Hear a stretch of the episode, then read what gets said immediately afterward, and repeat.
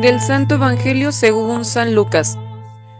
En aquel tiempo Jesús dijo a la multitud, Cuando ustedes ven que una nube se levanta por el poniente, entonces dicen que va a llover.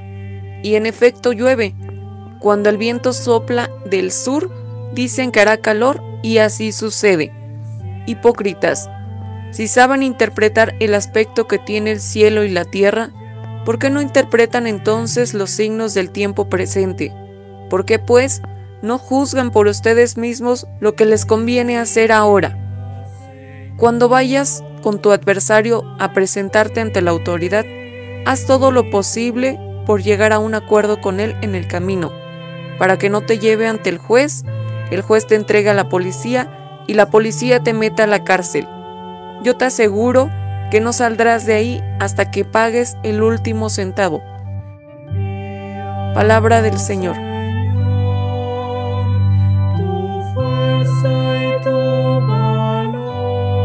Anhelen la vocación a la que han sido llamados. Por lo tanto, sean amables, humildes y comprensivos. Que no haya ninguna deuda entre ustedes, más la del amor fraterno. Hermanos todos, con la gracia y la fuerza del Espíritu Santo, meditemos la palabra de Dios, que es el pan de la vida.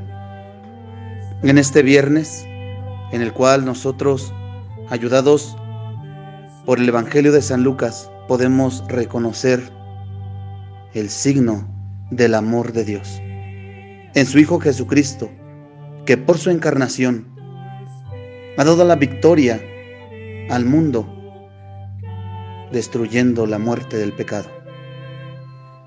Hoy Jesús da a conocer que el hombre es capaz de querer dominar la tierra, pero no es capaz de entrar en la introspección para dominar su espíritu. Un espíritu vago, un espíritu en el cual hay penumbra, hay duda, hay poca fe. Jesús dice, hipócritas. La hipocresía viene a ser la actitud del hombre. Una actitud que vuelve al hombre una persona incoherente, porque no hay relación en la palabra a la obra y viceversa. Por eso hoy Jesús dice, no sean hipócritas. Si ustedes creen dominar la tierra, dominen su corazón, dominen sus pasiones, dominen el espíritu. Jesús nos dice claramente, miren, el signo es que el hombre se convierte y crea. Ese es el signo. Y el signo de que el tiempo ha llegado es que el Hijo del Hombre está entre ustedes.